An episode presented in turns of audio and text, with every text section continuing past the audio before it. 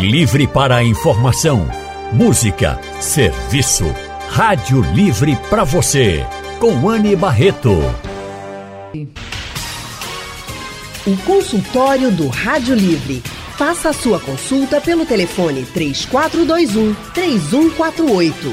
Na internet www.radiojornal.com.br. Gente, o consultório do Rádio Livre hoje vai falar sobre direito do consumidor. Estamos no fim de ano, muita gente fazendo compras e também muita gente com problemas. Então, para nos dar orientações, nós convidamos o advogado especialista em direito do consumidor, Dr. Ivo Machado. Dr. Ivo atua na área há 13 anos, é pós-graduado em Direito Civil e Processo Civil e sócio fundador do escritório Seve Galvão e Machado Advogados. Doutor Ivo Machado, muito boa tarde. Seja bem-vindo ao consultório do Rádio Livre. Boa tarde, Anne. Boa tarde a todos os ouvintes da Rádio Jornal. Doutor Ivo, a gente agradece demais a sua participação conosco nesse consultório de hoje. Deixa eu só lembrar para os ouvintes que eles podem participar mandando mensagens, perguntas pelo nosso WhatsApp 99147 8520 ou podem ligar aqui para a Rádio Jornal para conversar com o doutor Ivo. O número para você ligar é diferente, hein? É o 3421 3148. Já pode ligar, a linha já está aqui aberta. Doutor Ivo, tem muitas mensagens chegando desde que a gente falou no consultório. Então, deixa eu já começar aqui com o Genilson. Ele é de Bonança. Mandou um áudio para a gente. E aí, a gente queria já começar com ele para o senhor ouvir o primeiro problema de hoje. Genilson, vamos ouvir. Boa tarde. É, eu estou aqui assistindo o programa Rádio Livre. Eu queria ter uma dúvida. O meu sogro comprou um celular e fez o seguro contra roubos e furto. E o meu sogro passou por uma cirurgia e durante a cirurgia a minha sogra ficou com o telefone dele no quarto. E ela saiu para jantar na cantina do hospital, do Barão do Sena. Quando voltou, o celular tinha sido roubado da bolsa. A minha cunhada foi na loja pegar as informações. E chegando na loja, o pessoal da loja disse que ela teria que prestar logo um boletim de ocorrência na delegacia. Assim ela foi. No outro dia, quando ela chegou com o boletim de ocorrência, o pessoal da loja disse que aquele boletim de ocorrência não vogaria não, porque ela fez daquela forma como aconteceu. Ela teria que dizer que ele foi assaltado com a mão armada, porque o seguro só paga se for assim. Aí eu gostaria que vocês tirassem essa dúvida aí, se ele tem direito, se ele pode entrar na justiça, porque todavia ele foi roubado. E, a, e foi prestado o boletim de ocorrência da delegacia da forma verdadeira como foi. E na loja a menina não deu nenhum esclarecimento, ela mandou só fazer um boletim de ocorrência. Aí eu queria tirar essa dúvida. Muito obrigada, seu Genilson, pela sua participação. Que história, né, doutor Ivo? Pois é, pois é, impressionante. É, é o seguinte, é, o, nesse caso tem que se analisar o contrato de seguro que ele fez com a, com a loja para saber se ela, se ela cobre o furto e o roubo. São, são dois crimes distintos e que a gente tem que analisar no contrato. O que eu posso é, a ele é que ele vá a um procure um advogado ou procure o PROCON para que possa ser atendido nesse pleito. Então tá certo. Então, seu Genilson, vai logo lá no PROCON, ver o que, que pode ser feito, confere esse contrato, porque é uma situação muito delicada realmente, né? E aí ficou alerta também, né, doutor Ivo, para todo mundo, quando vai fazer esses contratos de seguro, contra roubo, contra furtos, já olhar direitinho esse contrato, né, para não passar por uma situação constrangedora assim. Exato, a gente tem que analisar o contrato em todos os, os seus termos para a gente verificar o que ele cobre ou deixa de cobrir, porque geralmente é, as pessoas assinam o contrato de forma, de forma impulsiva, sem observar o que ele o que ele está cobrindo. É, nesse caso, tem que se observar de, de, fato o contrato, se ele, se ele vai cobrir roubo, a mão armada, ou sob grave ameaça, ou se vai cobrir o furto, que é no caso que é o caso que aconteceu. Tá certo. Vamos passar para outro ouvinte? Valdir de Camaragibe também mandou um áudio para a gente. Boa tarde, Anne Barreto. Eu gostaria de saber de você, com seu advogado aí, porque eu fiz um empréstimo aqui no BMG, certo? E o seguinte é esse, ela me disse a mim que ia descontar 50 reais por mês E, no entanto, está sendo 20, 128 reais. Está sendo desconto para mim. Ela mandou um cartão para mim do BMG. E esse cartão, eu nunca usei esse cartão. E ela está me cobrando esse cartão. Então, meu empréstimo está saindo de 200 e de 2 mil, 2.600 reais. Eu estou pagando 129 reais mensalidade. Eu queria saber se isso é certo ou não. Muito obrigado, Vânia. Aqui meu nome é, é Valdir de Camaragibe, tá bom? Obrigado. Eu queria saber essa resposta de você. Obrigada também, seu Valdir. Então, doutor Ivo. É, nesse caso de Valdir, pelo que eu estou entendendo, foi enviado para ele um cartão de crédito não solicitado. Essa é uma prática bem usual que vem acontecendo com pessoas, com cidadãos que vão, vão, vão tomar empréstimo em alguma desses bancos de crédito. E aí quando eles assinam a proposta de, de, de financiamento eles recebem também já um cartão de crédito. Mesmo esse cartão de crédito bloqueado sem que tenha havido bloqueio sem que tenha havido a, a solicitação desse, desse cartão os, os bancos eles estão cobrando anuidade, estão cobrando, estão cobrando taxas absolutamente indevidas. Então, o meu conselho para ele é que, mais uma vez, procure o PROCON, caso o PROCON não consiga resolver esse fato, que ele procure um advogado especialista para dar entrada no processo, inclusive para pedir indenização por danos morais. O doutor Ivo, ele falou também do empréstimo cobrado acima do combinado, né? Que ele disse que iam cobrar 50 reais por mês, agora ele já está pagando 128, 129 reais. Nesse caso também se procura o PROCON? Isso, aí é, novamente, mais uma vez, a análise do, do, do, contrato firmado entre as partes. A gente precisa ver, porque uma coisa é que é dito na hora do, da contratação ali no balcão, outra coisa é o que ele assinou.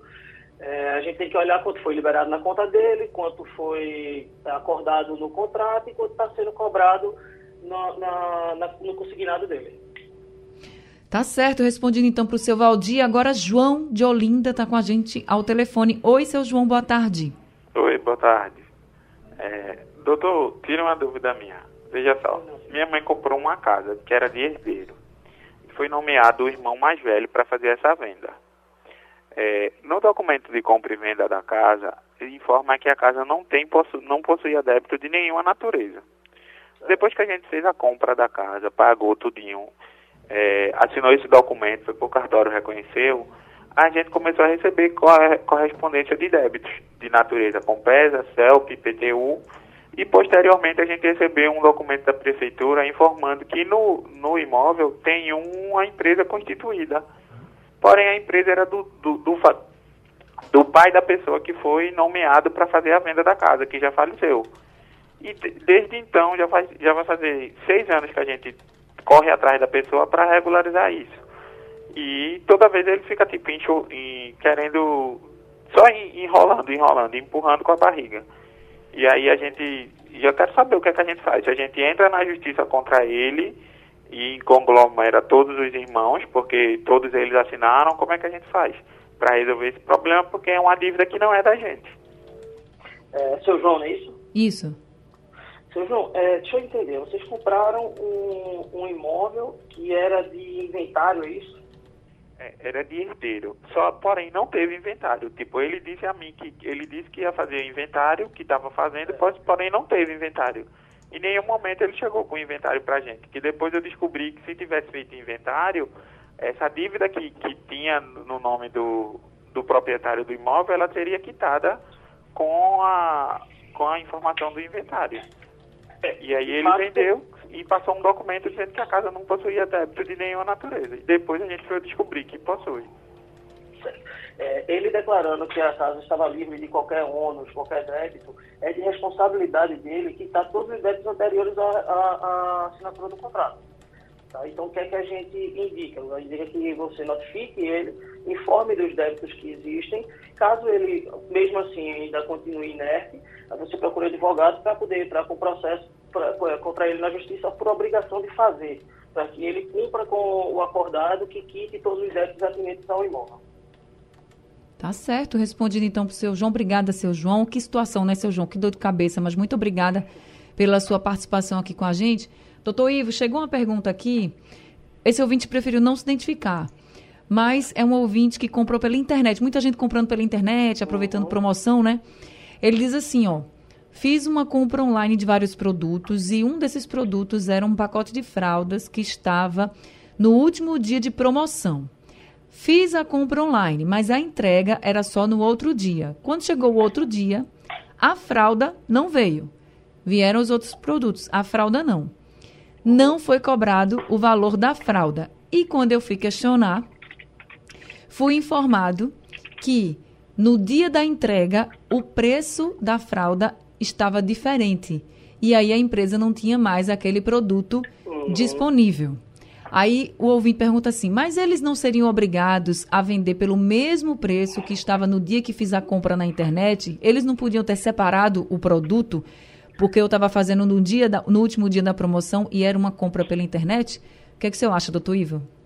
Sim ele tem o direito de, de pagar pelo valor que, tá, que foi ofertado no dia anterior. É o que diz o artigo 35 do Código do Consumidor.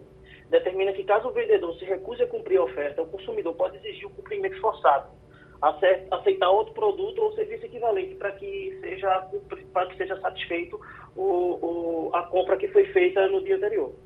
Mas ele não foi cobrado pela fralda, só não recebeu o produto e ele queria receber o produto pelo preço que estava antes. Se ele fosse okay. comprar de novo, ia ser um preço diferente, pelo que eu entendi, né? uhum. né? Ok. É justamente isso. Também, também é questão da, da oferta, não só do pagamento.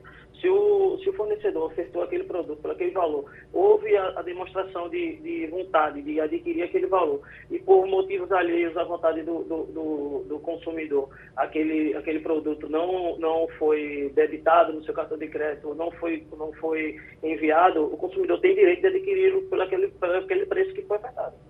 Entendi. Aí, nesse caso, a pessoa comprova como? Aí vai ter que comprovar por meio de, de, de não sei se ele vai ter print de, da, da, da compra, tela, né? Da, da, compra, por meio de, do extrato do cartão de crédito dele. E aí solicitar fazer um e-mail para a empresa a qual ele, ele fez a compra e solicitar providência. Caso a providência não seja tomada, mais uma vez procurar o PROCON ou um advogado especializado. Ainda em compras pela internet, sei que muita gente procura aí as, os produtos pela internet porque normalmente tem muita promoção. O prazo de entrega muitas vezes não é cumprido. Se a pessoa quiser desistir da compra porque está demorando demais, pode? Pode.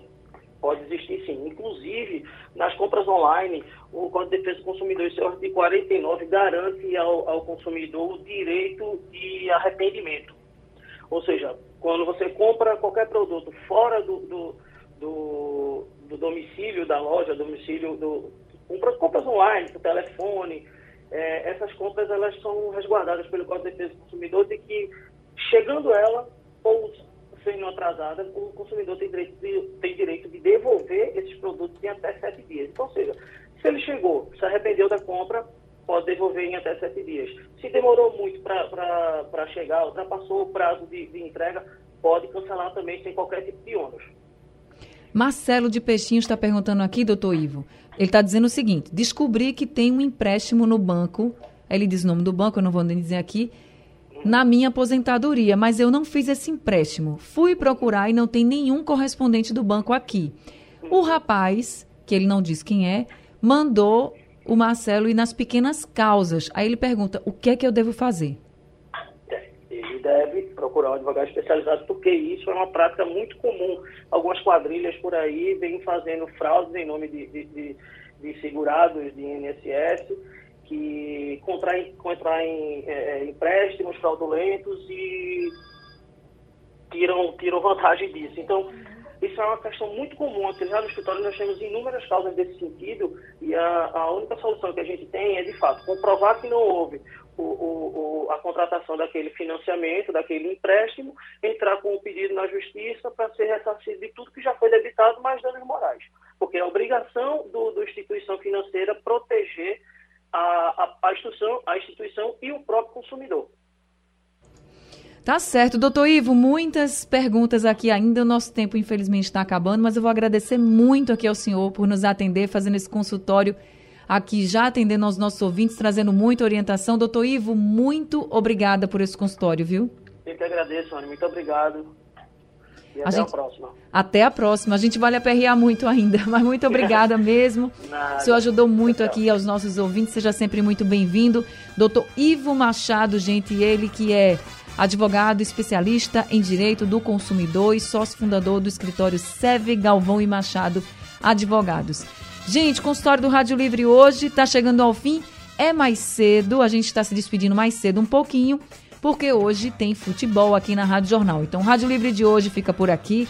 A produção é de Kevin Paz, trabalhos técnicos de Big Alves, Elivelton Henrique e Sandro Garrido, no apoio Valmelo e a direção de jornalismo é de Mônica Carvalho. Vocês ficam agora com todo o time do Screte de Ouro e a emoção da partida entre França e Marrocos. Vale vaga na final da Copa do Mundo, hein? A narração é de Haroldo Costa, comentários de Edinaldo Santos, reportagem de Antônio Gabriel e Igor Moura também vai estar aqui na jornada e no plantão. Uma ótima tarde para todo mundo e até amanhã. Sugestão ou comentário sobre o programa que você acaba de ouvir, envie para o nosso WhatsApp 99147 8520.